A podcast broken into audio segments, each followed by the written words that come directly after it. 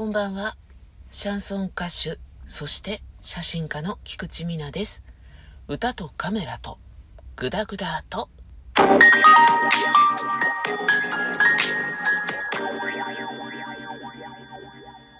本日も一段と雑音が入る収録となっております。以前パーキングに止めて収録していますって言ったことがあるんですけれども、今回も同じパーキングでお送りしております。だいさんの収録場所になりそうなよっかんっていう感じでね車の通る音、人が話す声などがちょっと入ってしまうかもしれないんですけれども、お許しください。今日私はですね、眼科に行ってきましたよ。半年にいっかい検査をしてるんですね。膠原病で薬を飲んでいるんですけど、目に副作用が出やすいプラケニルっていう体内に少しずつ蓄積していって目に炎症が出やすいというデータがあるらしくてですね、まあ、幸い薬を飲んで年月も経っているんですが異常なしというふうに言われるので、これ自体はいいことなんですが、私ですね、病気を抜きにしてももともと目のポテンシャルがポテンシャルがもうダメだ。何を言ってるんだか。その目のね、ポテンシャルが低いんですよ。近眼はものすごいですね。れいてんいちないですね。れいてんれい いくつみたいな。ちょっとだけ乱視も入ってるんですよ。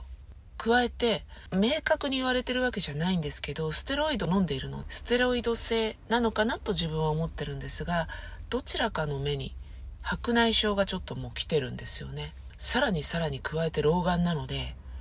もうね、普段は遠近両用のコンタクトをしてるんです。普通に動いたりする分にはいいんですけど、やっぱり細かい字とかは読めないんですよ。それだと話してもね、普通老眼の人ってこう話すと見えるでしょ、乱視もあるしみたいなことで、もうね、どこにもピントが合わないんですよ。文庫本とか開くとさ、作家略歴とか書いてあるでしょ、読めなくて。シニアグラスといえばね、聞こえはいいですけど、まあ老眼鏡ですよ。その時々に応じてかけるんですけれど、まあめんどくさいよ。本当に本当にねっていう。薬の副作用うんぬんは問題ないよって言われても、だからといってっていう部分もあったりするというね、不思議なことですけれども、今日は瞳孔を開くということで、車とかそういうのは乗ったらダメだよと、薬のね効果が切れるまではどうやっていこうかなと。バスがあるんですけど、病院直通みたいな本数がそんなに多くないので、タクシーで行こうかなとかいろいろ考えて、結論としてはね、幸い行きも帰りもちょうどいいバスがあったのでよかったんですけれども、自転車ってよぎったんですよ。でもさ、瞳孔開いたら自転車なんかダメじゃん。一応ね、調べるの、検索したらね、田舎の方のクリニックなんだと思うんですよね。自転車はいいですよみたいなことがね、なんかちょっと書いてあって、他のクリニックはもう自転車はもうダメですよ、当たり前じゃないですかぐらいの勢いなんですけど、そこのクリニックだけ、あ、車やめてくださいね、できたらとおか自転車ねみたいなちっちゃい感じで言ってて、私はバスだったんですが、今って本当薬も進歩しててさ、瞳孔を開くって言っても昔は本当に見えなくなったんですけど、今は全然大丈夫だよね。ずっとちょっとだけ不都合があるかなっていうぐらい、点眼してからずっと検査中も検査が終わってもそんなに不自由なくいられるので、医学は進歩してるなと、そういうところでも感じたりするわけですけれども、今日はシティホテルの話をしようと思ってたんですよ。もう何十年前だ、ブライダルのカメラマンをねやってたんですね。じゅうねん以上やってたんですよ。他のカメラマンの仕事と並行して土日はまあブライダルをやってるみたいな時期が長かったんですね。カメラマンとして生計を立てるにあたり、やっぱまあ手堅く収入が得られる部分ではあったので、フリーランスカメラマンとして他の撮影でね忙しくなるまではと思ってブライダルをずっとやってました。で、いろんなホテル行きました、まあ、当時からねいろいろホテルも新しくなって状況は変わってると思うんですけど、やっぱりさ、出入り業者に冷たいホテルってあるわけですよ。見下してる、何様だあんっていう感じなんですけど、挨拶してよろしくお願いしますって言っても、あんた何なのみたいな、こう露骨に出すホテルってぶっちゃけ多かったんですよ。婚礼部門のチーフっぽい人とか、ウェディングプランナーって言われる人とか、宴会場のキャプテンの人とかは結構嫌まで言わないんだけど、ああなんかすごい見下されてるなっていう、鼻先であしらわれる、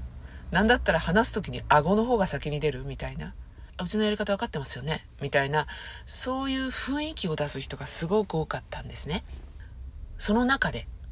親切に対応してくださる会場とかホテルっていうのは、もういっぺんで不安になっちゃうわけですよ。お客さんになったら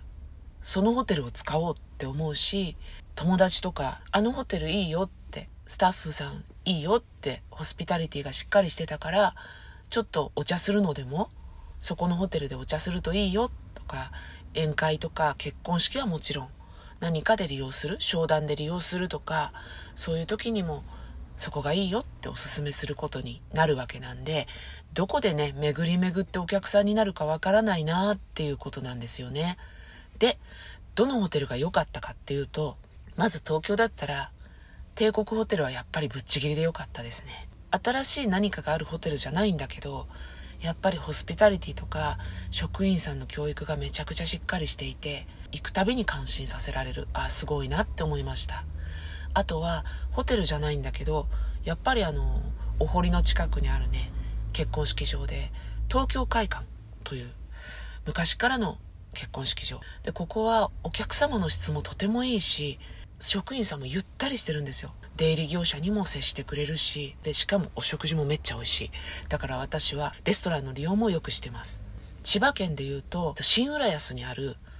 ブライトンホテル、ここもとても良かったです。ちょっと大人の雰囲気なんですよ。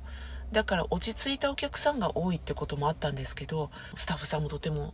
親切でゆとりのある感じ、ガチャガチャしてないっていうのが私には良かったんですね。キャッピキャッピしてるホテルってやっぱり職員さんも全員キャッピキャッピしてるので、漏れなく。で、私はこのねみっつはおぬぬめ、ほんとおぬぬめっていう感じですね。あともう一つね、若干キャピってるんだけど海浜幕張にあるホテルザマンハッタン、ここは私も後に一人で宿泊してみたりとかしてね、とてもリラックスできるいいホテルでした。そのようなわけで、どこで巡り巡ってお客さんになるかわからないので、落とすお金が大きくなかったとしても、どの人にも親切にするのがサービス業、接客業なんじゃないかななんてことをね、偉そうに思って、今日はそのあたりをお話ししてみました。それでは今日はこの辺で、歌とカメラとグダグダと。